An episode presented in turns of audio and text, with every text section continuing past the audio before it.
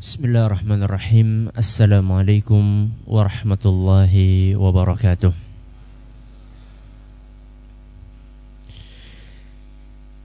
الحمد لله وحده والصلاة والسلام على من لا نبي بعده وعلى آله وصحبه ومن تبعه بإحسان إلى يوم القيامة أما بعد Kita panjatkan puja dan puji syukur kehadirat Allah tabaraka wa taala.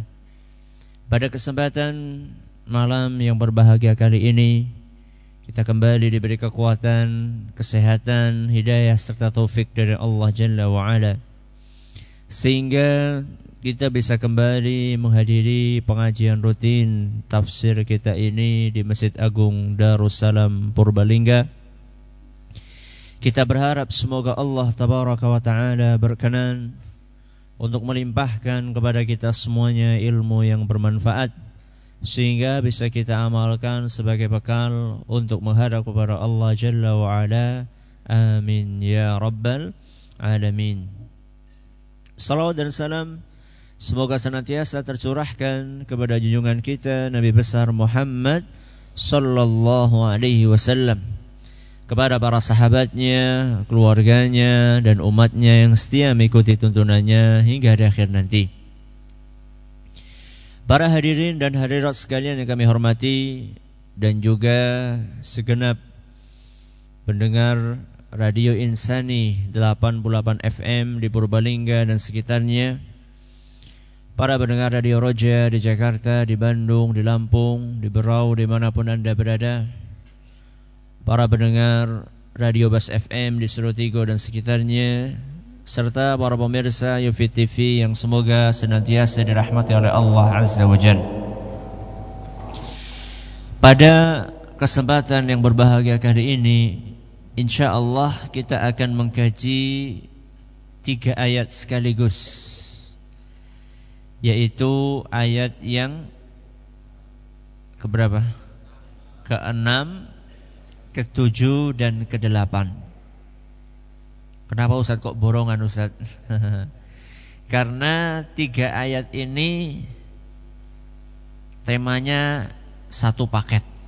Ya, jadi pembahasannya masih saling berkaitan. Makanya kita akan bahas dalam satu pengajian insya Allah. Semoga Allah memberkahi waktu kita. Setelah Allah Subhanahu wa taala dari awal surat sampai ayat yang kelima Allah Azza wa Jalla menjelaskan tentang berbagai jenis karunia yang Allah berikan kepada para hambanya. Di antaranya Allah mengatakan khalaqal insana min 'alaq. Allah menciptakan manusia dari segumpal daging atau darah. Kemudian setelah itu Allah Azza wa Jalla mengatakan Iqra wa rabbukal akram. Allah itu maha pemurah. Kemudian Allah mengatakan alladzi 'allama bil qalam. Allah ngajari kita menulis dengan pena. 'Allamal insana ma lam ya'lam. Allah ajari kalian sesuatu yang tidak kalian ketahui. Sekian banyak karunia yang Allah berikan kepada para manusia. Di dalam ayat yang ke-6, ke-7 dan ke-8, Allah Subhanahu wa taala akan menjelaskan salah satu sifat buruknya manusia. Jadi setelah Allah menjelaskan karunia Allah yang begitu banyak kepada manusia, kemudian Allah lanjutkan dengan keterangan tentang salah satu sifat jeleknya manusia. Allah sebutkan dalam firman-Nya kalla sungguh benar innal insana sungguh manusia layatgha benar-benar melampaui batas. Jadi sifat jeleknya manusia apa? suka melampaui batas. Nanti kita akan jelaskan apa maksudnya. Tapi sebelumnya di sini Allah mengatakan innal insana sungguh manusia. Siapa? Siapa manusia yang dimaksud di sini? Semuanya. Termasuk kita berarti. Iya. Ada perbedaan pendapat di para ulama. Sebagian ulama mengatakan yang dimaksud dengan kata manusia di sini adalah satu orang yang namanya Abu Abu Abu siapa? Abu Jahal. Nah, sebagian ulama mengatakan yang dimaksud di dalam ayat ini Abu Jahal. Innal insana sungguh manusia yang dimaksud manusia di sini adalah secara khusus Abu Jahal. Kenapa ada sebagian ulama mengatakan seperti itu? Karena uh, ada sebuah riwayat di dalam Sahih Muslim yang menceritakan tentang asbab nuzul. Sebab diturunkannya ayat yang ke-6 ini sampai terakhir itu adalah kisahnya Abu Jahal ketika pengin menginjak kepalanya Nabi SAW ketika akan ketika sedang salat. Ini sudah kita bawakan dulu ketika awal uh, awal-awal kita mengkaji tafsir surat Al-Alaq. Insyaallah uh, pekan depan kita akan bawakan uh, kita ulangi lagi. Cuman ini adalah uh, landasannya pendapat ulama yang mengatakan bahwa insan yang dimaksud di sini adalah siapa? Abu Jahal. Karena ada riwayat yang menyebutkan asbab nuzul, sebab diturunkannya ayat ini dan seterusnya kisah tentang Abu Jahal yang pengen menginjak kepalanya Rasul SAW saat beliau sedang sholat. Ini pendapat yang pertama. Pendapat yang kedua mengatakan bahwa yang dimaksud dengan manusia di sini innal insana adalah seluruh manusia. Tanpa terkecuali. Ya. Atau manusia secara umum. Ya bahwa manusia jenis manusia secara umum mereka semuanya layak melampaui batas. Dan nampaknya pendapat yang kedua ini lebih kuat. Karena redaksi ayatnya juga pakai kata yang umum innal insan. Ya sesungguhnya manusia. Dan tentunya ayat yang eh, pendapat yang kedua ini akan membuat kita lebih berhati berhati-hati. Kalau pendapat pertama Abu Jahal, alhamdulillah. Nyong itu Abu Jahal. nah, pendapat yang kedua ini akan membuat kita lebih berhati-hati. Karena kalau misalnya kita memakai pendapat yang kedua, innal insana ya, innal insana kalla innal insana la yatgha. Sungguh manusia benar-benar melampaui batas. Kalau yang dimaksud di situ adalah manusia secara umum, berarti kita pun juga masuk ke situ. Makanya para ulama mengatakan bahwa masing-masing dari kita saya, panjenengan, laki-laki, perempuan, tua, muda, itu masing-masing dari kita punya potensi untuk melampaui batas. Potensi di sini bukan dalam makna positif ya, ini potensi yang negatif ya. Jadi masing-masing dari kita kulo jenengan yang duduk di atas maupun duduk yang di yang maupun yang duduk di bawah, semuanya kita ini punya potensi untuk melampaui batas. Cuman, nah ada cumannya. Ada orang yang bisa meminimalisir potensi itu, ditekan potensi itu, sehingga dia tidak melampaui batas karena potensi itu bisa dia kekang dengan keimanan yang dia miliki. Dan inilah orang-orang yang beruntung. Namun ada yang mengumbar potensi itu. Sehingga semakin hari semakin melampaui batas hari ini kebangetan ngesuk kebangetan banget nah. jadi semakin hari semakin melampaui batas ini golongan yang kedua Na'udzubillahi min min dzalik. Kok begitu Ustaz? Apa yang menyebabkan orang ini ada yang bisa men mengerem, ya, ada yang bisa mengerem potensi buruk itu, ada yang justru malah semakin mengumbar. Jawabannya karena ada pemicunya.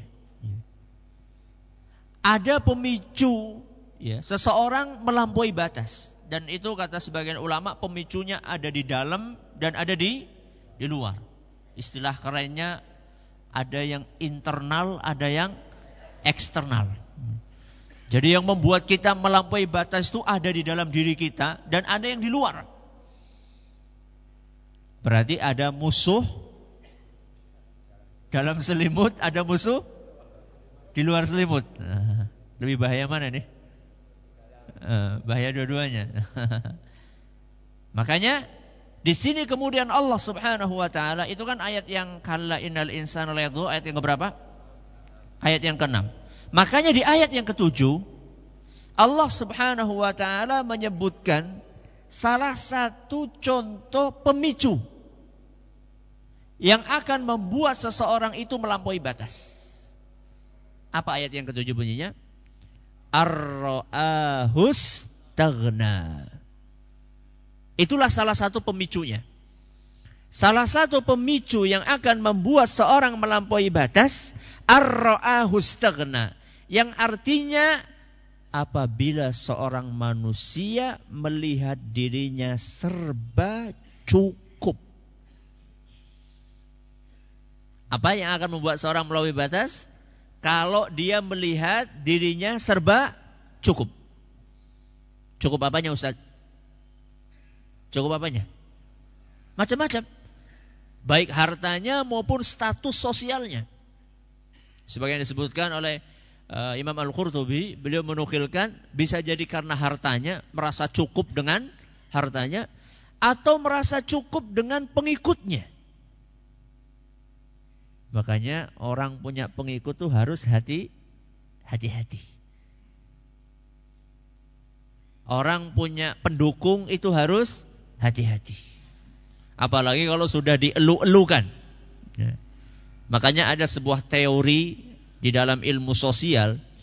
Kalau orang itu sudah merasa besar, merasa kaya, merasa tidak membutuhkan orang lain, biasanya dia akan cenderung untuk bertindak semena-mena dan melampaui batas. Kebanyakan orang seperti itu. Jadi kalau duduk di kursi, kursinya hangat, goleng jagung kesuwen, nah, itu lama-lama jadi diktator.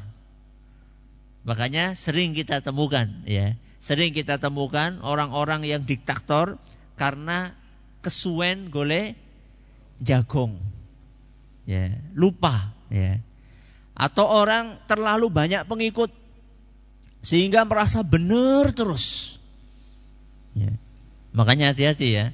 Panjenengan ini kalau punya pengikut, ya, punya jamaah, termasuk yang ngomong, ya, itu kalau nggak hati-hati itu bisa nanti melampaui batas.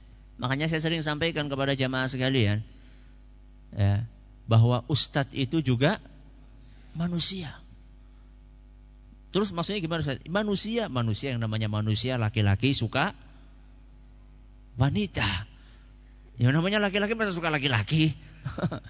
Ya, laki-laki suka wanita. Ustadznya laki-laki berarti suka wanita.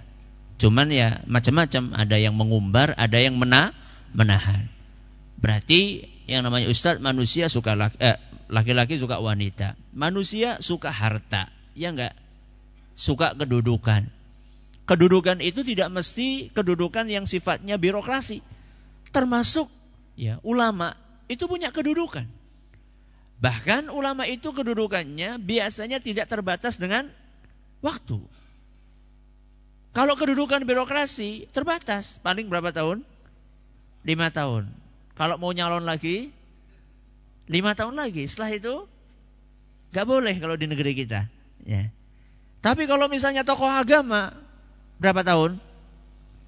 Selawas yang nanti mati. Ya. Kalau memang masih ditokohkan. Makanya ya, sering saya sampaikan kepada jamaah sekalian bahwa jangan mengkultuskan ustadz. Ya. Ustadz itu manusia biasa yang sering salah. Maka kalau misalnya ustadznya salah, gak usah takut, gak usah khawatir untuk mengingatkan dan menegur. Gak usah takut kualat. Gak usah takut kualat. Yang penting cara menyampaikannya sopan. Ya. Yang penting cara menyampaikannya sopan, diingatkan. Alhamdulillah, saya malah senang. Kalau misalnya ada yang Ustaz, kayaknya kemarin itu menyebutkan nomor surat keliru Ustaz. Oh Alhamdulillah kalau ada yang mengingatkan. Oh Ustaz kemarin kayaknya menyebutkan nama keliru. Alhamdulillah ada yang mengingatkan. Oh Ustaz kayaknya kemarin Ustaz keliru menyebutkan hadis. Alhamdulillah ada yang mengingatkan. Kenapa? Karena semakin orang memiliki pengikut, semakin orang memiliki pendukung, Semakin orang memiliki kekayaan, maka peluang untuk melampaui batas akan semakin besar. Makanya kita harus waspada. Waspada dengan apa Ustaz? Waspada dengan karunia Allah. Entah itu sifatnya kekayaan, entah itu sifatnya jabatan, entah itu sifatnya pendukung, pengikut, entah itu sifatnya keturunan, kita harus waspada dengan karunia-karunia Allah tersebut. Jangan sampai nikmat-nikmat dari Allah Azza wa Jalla itu justru malah membuat kita jauh dari Allah. Dikasih harta sama Allah, yang ngasih Allah. Gara-gara dikasih sama Allah malah jadi jauh sama Allah. Hati-hati. Ustaz, berarti gak boleh kita jadi orang kaya Ustaz. Boleh nggak? Boleh. Panjenengan pengen jadi orang kaya atau jadi orang miskin? Miskin apa kaya? Kaya. Gak ada yang pengen jadi orang miskin? Coba angkat tangan yang pengen jadi orang miskin. Berarti kaya semua di sini. Oh bukan. Nah, cita-citanya orang kaya. Semuanya pengen jadi orang kaya. Berarti ini ada ijma berarti ini. Ada kesepakatan di antara para jamaah pengajian di Masjid Agung Darussalam malam ini. Panjenengan semuanya pengen jadi orang kaya. Yang jadi yang jadi pertanyaan, kenapa jenengan semuanya pengen jadi orang kaya? Apakah orang kaya mesti masuk surga? Loh, kenapa pengen jadi orang kaya? Apakah jaminan orang kaya itu masuk surga? Ya. Loh, terus gimana Ustaz? Apa nggak boleh kita jadi orang kaya? menjadi orang kaya itu tidak tercela. Sekedar menjadi orang kaya itu tidak tercela. Buktinya apa Ustaz? Buktinya banyak orang-orang soleh yang kaya raya. Bahkan ada di antara nabi, di antara nabi dan rasul yang kaya raya. Siapa itu? Nabi Sulaiman alaihissalam. Kekayaannya Nabi Sulaiman diceritakan oleh Allah Subhanahu wa taala dalam Al-Qur'an surat An-Naml ayat 16 sampai 17. Di situ disebutkan Nabi Sulaiman berkata wa utina min kulli syai. Kata Nabi Sulaiman, kami ini diberi karunia oleh Allah segala sesuatu. Semuanya Allah berikan kepada kami. Ya kalau sudah semuanya berarti semuanya berarti kabehan.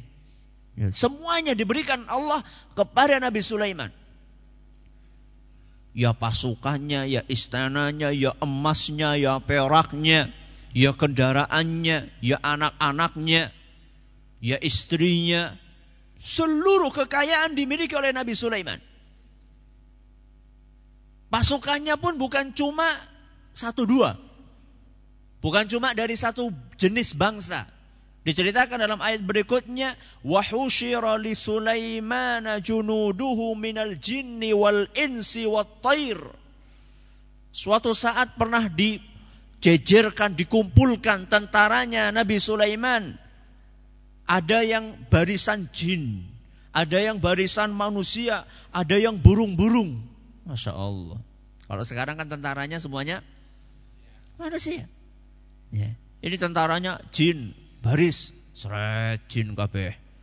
Manusia, seret manusia semuanya. Burung, burung, burung bisa jadi tentara. Masya Allah. Di antaranya siapa? Hud-hud.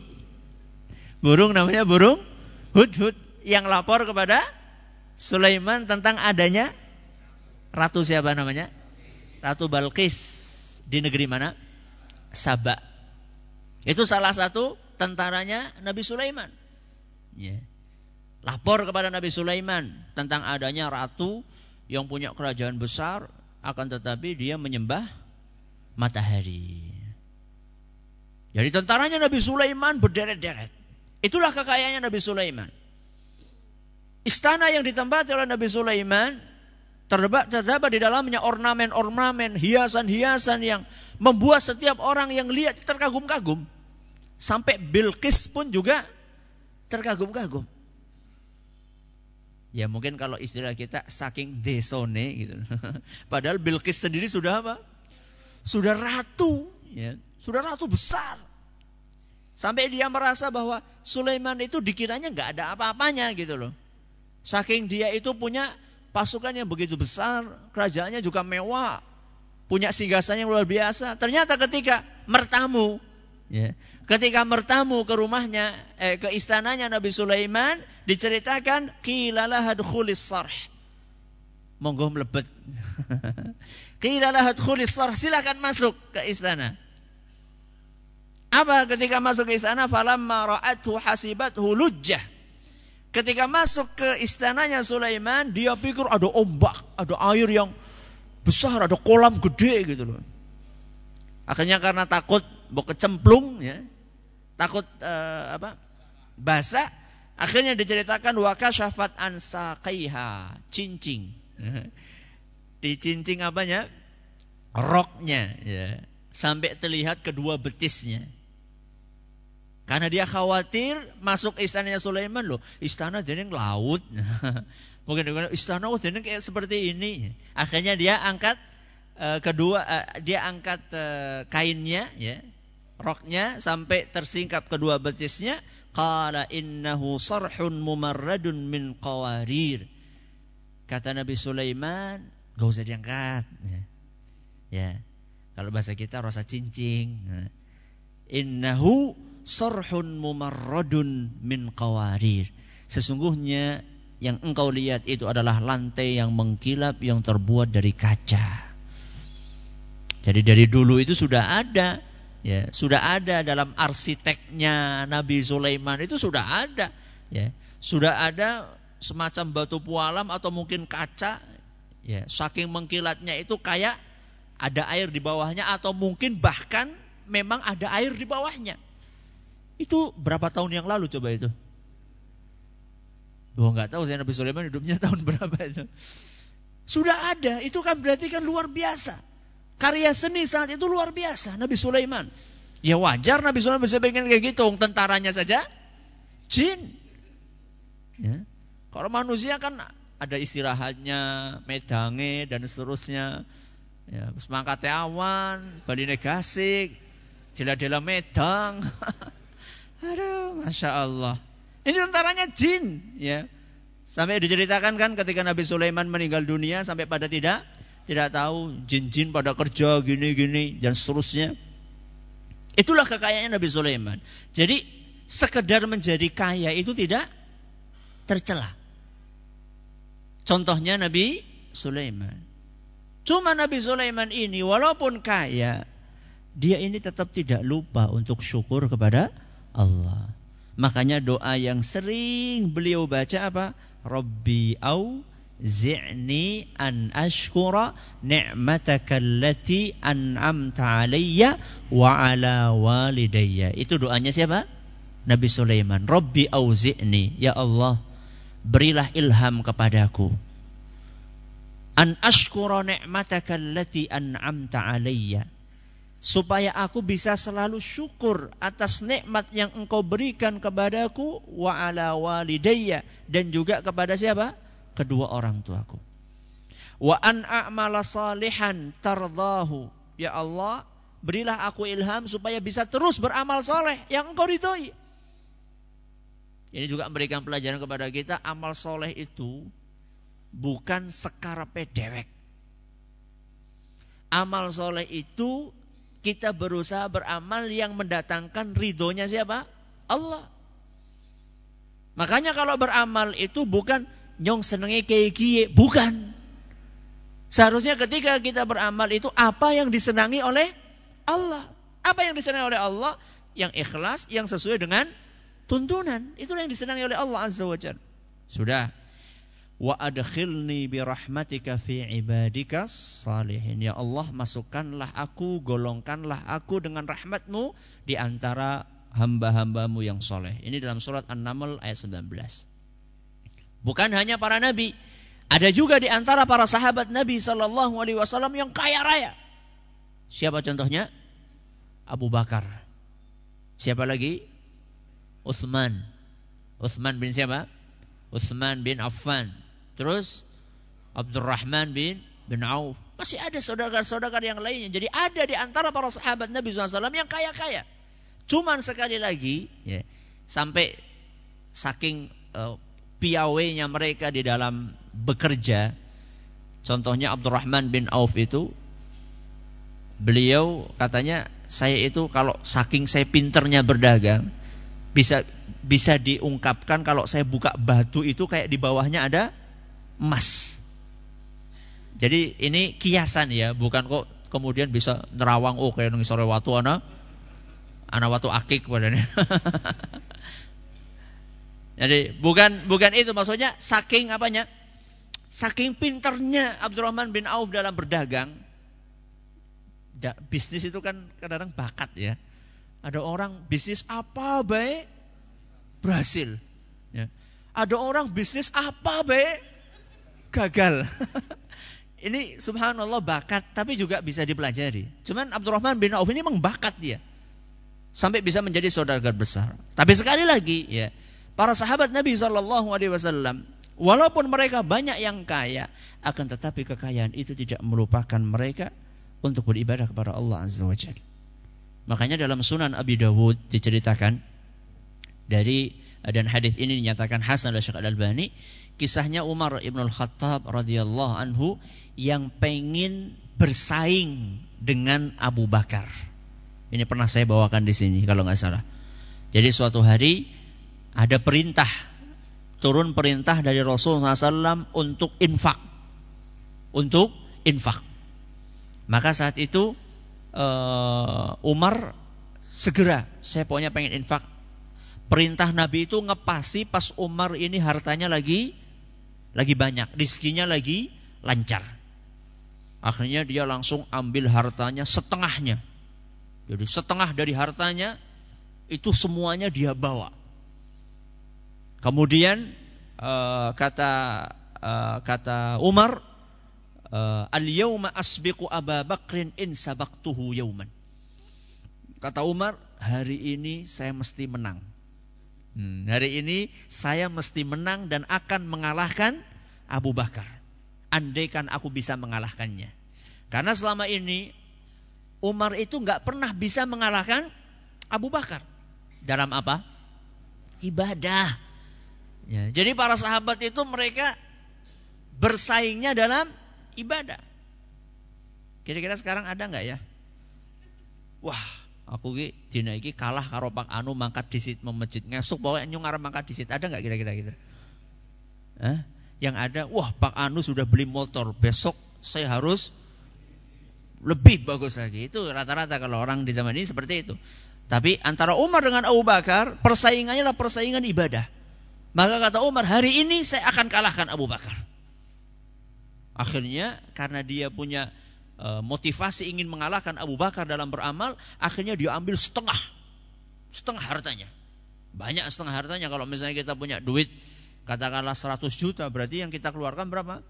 50 juta. Banyak gak? Banyak. Mungkin kita kadang-kadang ngeluarin duit aja angel lepol, sering saya umpamakan kan, kalau ada kotak lewat gimana? Hmm. Kalau ada kotak lewat, tangan kita kan masuk usel usel usel. Nah, mana kira-kira yang dikeluarin? Begitu yang keluar, warnanya merah, gimana? Rasanya kan berat kan? Ya, dimasukkan lagi kan, usel-usel lagi cari yang keluar ternyata warnanya biru. Gimana? Masukkan lagi kan? Cari yang warnanya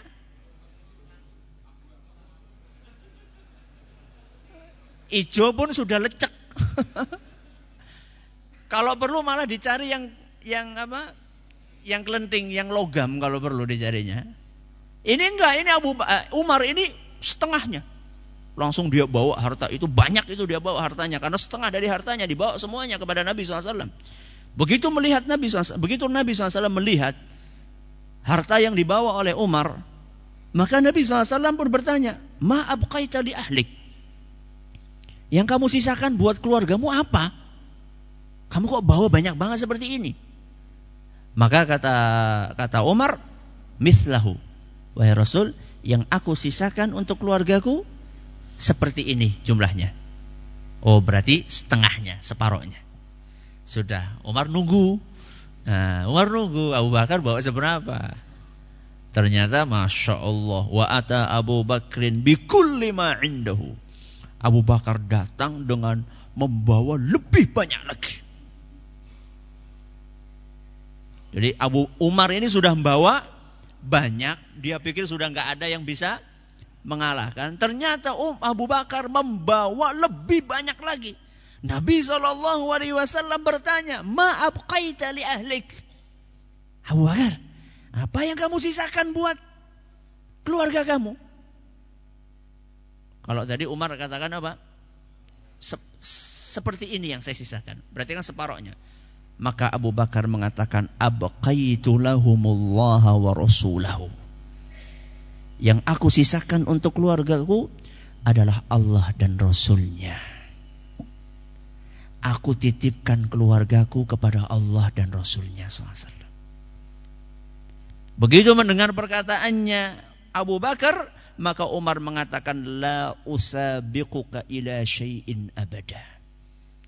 Wahai Abu Bakar, sekarang saya sadar bahwa saya itu tidak mungkin akan bisa nututi kamu itu nggak mungkin. Gak mungkin saya bisa mengalahkan kamu. Ini pengakuan gentle dari siapa? Dari Umar. Itulah para sahabat Nabi SAW. Kaya, akan tetapi mereka tidak diperbudak oleh kekayaannya. Ya. Abdurrahman bin Auf sama. Diceritakan Abdurrahman bin Auf itu, ya, ketika meninggalkan warisan, warisannya itu ada emas, ada perak, ada oh, hewan ternak, ada onta, ada sapi, ada ada onta, ada kambing, macam-macam yang ditinggalkan. Disebutkan oleh para ahli sejarah, emasnya saja. Ya. Emasnya itu untuk bagi-bagi itu harus pakai kapak. Harus pakai kapak baginya. Yang belai itu sampai tangannya melepuh. Emas kayak ngapa jajar? Emas kok baginya pakai kapak emas perak itu dibagi-bagi sampai saking banyaknya belai emas dan perak itu sampai tangannya melepuh. Berarti banyak banget Ustaz. Banyak banget. Tapi lihat bagaimana infaknya Abdurrahman bin Auf. Pernah suatu saat Nabi kita Shallallahu Alaihi Wasallam akan mempersiapkan perang Tabuk. Maka saat seperti biasanya Nabi SAW itu memotivasi para sahabatnya untuk infak. Ayo infak, infak. Untuk persiapan visabilillah perang Tabuk. Maka langsung saat itu Abdurrahman bin Auf membawa 200 ukiyah emas. Yang kemarin coba saya hitung-hitung pakai rupiah itu sekitar 2,1 miliar. Sekali apa? Infak. Sekali infak. Habis nggak hartanya? Lihat aja ketika meninggal. Ya. Ketika hidupnya seperti 2,1 M kira-kira. Mana ada orang kaya kayak gitu sekarang? Ya mungkin ada. Tapi satu dalam seribu. Mungkin satu dalam sejuta mungkin. Ya. Alhamdulillah masih ada, tapi sedikit banget. Saya tahu ada beberapa orang kaya yang di zaman ini Masya Allah Alhamdulillah Tabarakallah. Infak ke pesantren-pesantren itu ngasihnya nggak gemen-gemen. Ya ngasih 1 M satu pesantren kasih 1 M 1 M 1 M. Kemudian pesan sama pengasuhnya tolong ya bilang saja dari hamba Allah. Allahu Akbar. 1 M ngomongnya dari hamba Allah. Nah kalau kebanyakan orang di zaman ini Satu? Satu? Satu M? Satu ribu. nah, seratus ribu tolong ya nanti ya seratus ribu akeh. Sepuluh ribu tolong ya tulisnya sing gede dari Pak Kaji Anu. Aja nganti kelalen dulu akan masjid ngasuk ya. Masya Allah. Ya. Ini baru satu peperangan, ini baru untuk peperangan. Pernah suatu saat Abdurrahman bin Auf pengen bagi-bagi harta untuk orang miskin. Untuk orang miskin. Dan juga para janda dan istri-istri Nabi SAW. Ini setelah wafatnya Nabi SAW. Jadi Abu ba uh, Abdurrahman bin Auf ini sangat peduli dengan para janda. Ya, apalagi ibunda-ibunda kaum muslimin, istri-istri Nabi SAW. Beliau pernah suatu saat menjual tanah. Ya, menjual tanah bukan untuk beli tanah lain yang lebih luas enggak. Menjual tanah dan hasil penjualannya itu sebesar 40 ribu dinar. 40 ribu dinar kemarin saya hitung-hitung itu sekitar 59 miliar. Tanah sepira gue ya. 59 M semuanya beliau bagikan untuk orang miskin semuanya Makanya jangan pernah berpikir banyak infak itu akan jatuh miskin. Kalau ada yang berpikir banyak infak akan jatuh miskin itu terkena bisikannya iblis. Ya. Contoh nyatanya siapa? Abdurrahman bin Auf. Akan tetapi ya kalau infak ya jangan niatnya infak lah ben sugih ya. Niatnya ikhlas karena Allah Azza wa Jalla nanti Allah akan ganti. Jadi Kesimpulannya apa? Sekedar jadi kaya itu tidak tercela. Terus yang tercela bagaimana Ustaz? Yang tercela adalah manakala kekayaan itu membuat seorang lebih mementingkan dunia dibandingkan akhirat. Ini yang membuat kekayaan tercela.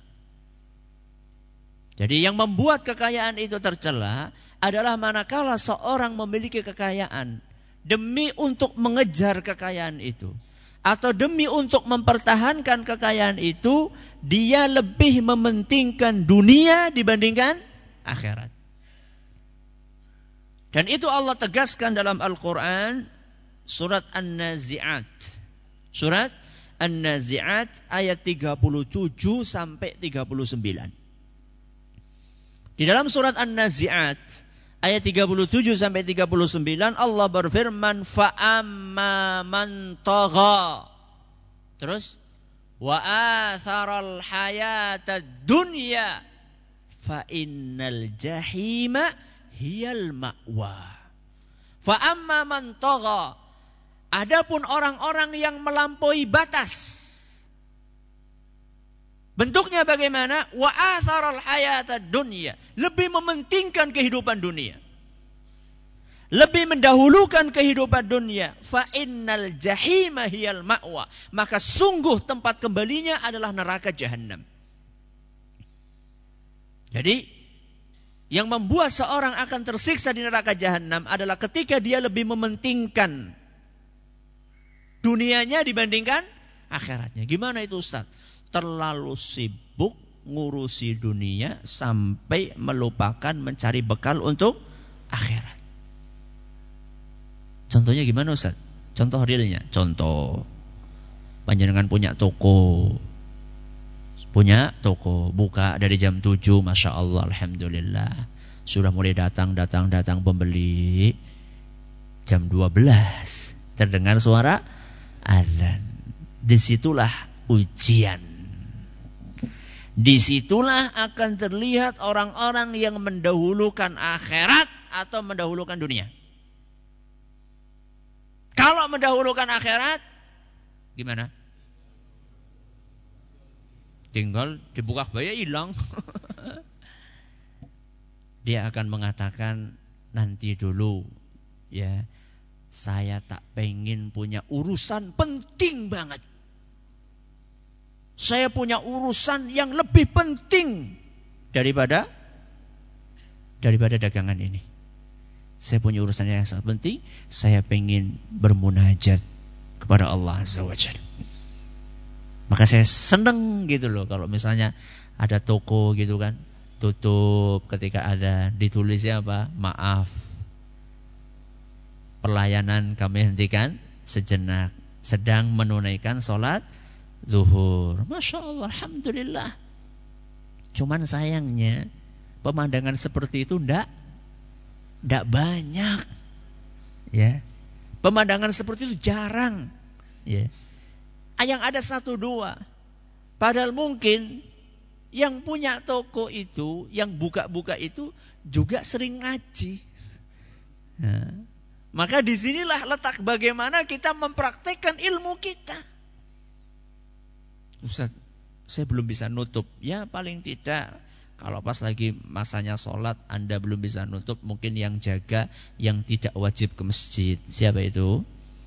Kalau ada yang putri Yang putri yang jaga Yang laki-laki semuanya pada ke ke masjid. Setelah sholat gantian, yang laki jaga, yang putri sholat. Kalau memang belum bisa, syukur-syukur ketika waktu adzan selesai semuanya. Waktunya sholat sholat. Tidak akan rugi. Ya. Masa sih ragu dengan janji Allah Azza wa Jal? Contoh nyatanya siapa? Tadi yang sudah kita bicarakan siapa? Abdurrahman bin Auf itu contoh nyatanya. Ya. Saking para sahabat itu mereka takutnya harta itu akan melalaikan. Ya. Disebutkan dalam riwayat Al-Muwatta, dalam riwayat Al-Muwatta ada seorang uh, sahabat Nabi SAW yang punya kebun, punya sawah luas banget. Ketika tengah-tengah sholat, ya, ketika tengah-tengah sholat, dia lihat burung atau gimana gitu, kelihatan burung sedang bermain di dahan-dahan pohon. Dia langsung kemutan apa? Kemutan kebunnya. Langsung ingat kebunnya. Tengah-tengah sholat itu. Setelah selesai sholat dia mengatakan, Ya Rasulullah, engkau jadi saksi wahai Rasul. Kebunku ini tak wakafkan semuanya untuk Allah. Ganggu. Siapa yang bisa kayak gitu coba? Hah? langka ya langka terus bagaimana Ustaz supaya kita ini tidak tidak e, tidak mendahulukan dunia dibandingkan akhirat. Kuncinya ada di ayat yang ke-8. Kalau ayat yang ke-6 bunyinya apa? Kalla innal insana layatgha ayat ke-7 ar-ra'ahus ayat ke-8 Inna ila rabbika ruj'a. Kuncinya adalah inna ila rabbika ruj'a. Sesungguhnya tempat kembalimu itu kepada Allah. Maksudnya apa Ustaz? Maksudnya kita harus ingat bahwa kita ini akan kembali ke mana? Ke akhirat. Itu yang akan membuat kita insya Allah bisa mengekang potensi untuk melampaui batas. Semakin kita mengingat bahwa akan ada hari pembalasan, semakin kita mengingat bahwa nanti pada hari kiamat kita akan dimintai pertanggungjawaban tentang apa yang kita dapatkan. Jadi jangan dipikir nanti pada hari kiamat itu tidak ada pertanggungjawaban. Harta yang kita dapatkan Bukan hanya ditanya dari mana kita mendapatkannya, cara mendapatkannya bagaimana. Apakah engkau mendapatkan harta ini dengan cara engkau mengalahkan ibadah kepada Allah Azza wa Jalla, waktunya salat, kamu abaikan salat tersebut? Ataukah kamu mendapatkan harta ini karena ingin mengembangkan usaha biar cepat, yang awalnya tidak tergoda untuk bermain riba, karena ingin supaya bisnisnya cepat berkembang, akhirnya kamu tergoda untuk main dengan riba, itu semuanya akan dipertanggungjawabkan pada hari kiamat. Makanya orang-orang yang beriman ketika mengingat firman Allah, "Inna ila rabbika ruj'a." Sesungguhnya engkau akan kembali kepada Allah Azza wa Jal. Engkau akan dimintai pertanggungjawaban di hadapan Allah Subhanahu wa taala. Min aina tasabahu wa fima anfaqahu kata Nabi SAW. Dari mana engkau dapatkan harta itu dan untuk apa? Ya. Dari mana dan untuk apa? Ini yang membuat orang-orang kaya itu masuk surga terlambat. Yadkhulul fuqara'ul jannata qabla al-aghniya bi khamsi mi'ati amin nisfi yaum. Orang-orang kaya, orang-orang miskin, maaf, orang-orang miskin masuk surga dulu sebelum orang kaya 500 tahun. Bung Kere melebu di surga. Setelah orang miskin menikmati dalam surga 500 tahun. Untuk. Nembe teka wong sugih. Kenapa Ustaz? Bertanggung jawaban. Hartanya. Setiap sen mungkin ya. Bukan setiap rupiah. Setiap sen akan ditanya. Ini dari mana? Subhat apa haram? Orang di zaman ini sudah nggak peduli lagi halal haram. Ya. Sudah nggak ada lagi istilah abu-abu. Subhat itu udah nggak ada. Maksudnya nggak ada orang nggak peduli maksud saya. Sing haram be diembat. Apalagi yang subhat, sing abu-abu lah abu-abu. Ya, abu-abu ikeh. Ya, yang hitam aja dimakan. Nauzubillah Itu nanti pada hari kiamat akan dipertanggungjawabkan. Dari mana hartanya dan untuk apa? Inilah yang akan menekan seorang supaya bisa tidak melampaui batas. Ingat akhir akhirat. Makanya pembahasan kita hari ini adalah tentang salah satu sifat buruknya manusia. Apa sifat buruknya manusia? Layat melampaui batas. Pemicunya apa? Ar-ra'ahustagna, merasa e, melihat dirinya sudah serba cukup ya hartanya, kekuasaannya, pengikutnya dan seterusnya. Bagaimana supaya kita bisa menekan itu semuanya? inna ila rabbika ruj'a dengan mengingat adanya hari akhirat kembali dan bertemu dengan Allah Subhanahu wa taala. Ini yang dapat kami sampaikan pada kesempatan kali ini. Mohon maaf karena pertimbangan kesehatan nanti tidak ada tanya jawab setelah Isya. Kita tutup sampai di sini. Terima kasih atas perhatiannya. Mohon maaf segala kurangannya. Kita tutup dengan membaca Subhanakallahumma wa bihamdika asyhadu an la ilaha illa anta astaghfiruka wa atubu ilaik. Assalamualaikum warahmatullahi wabarakatuh.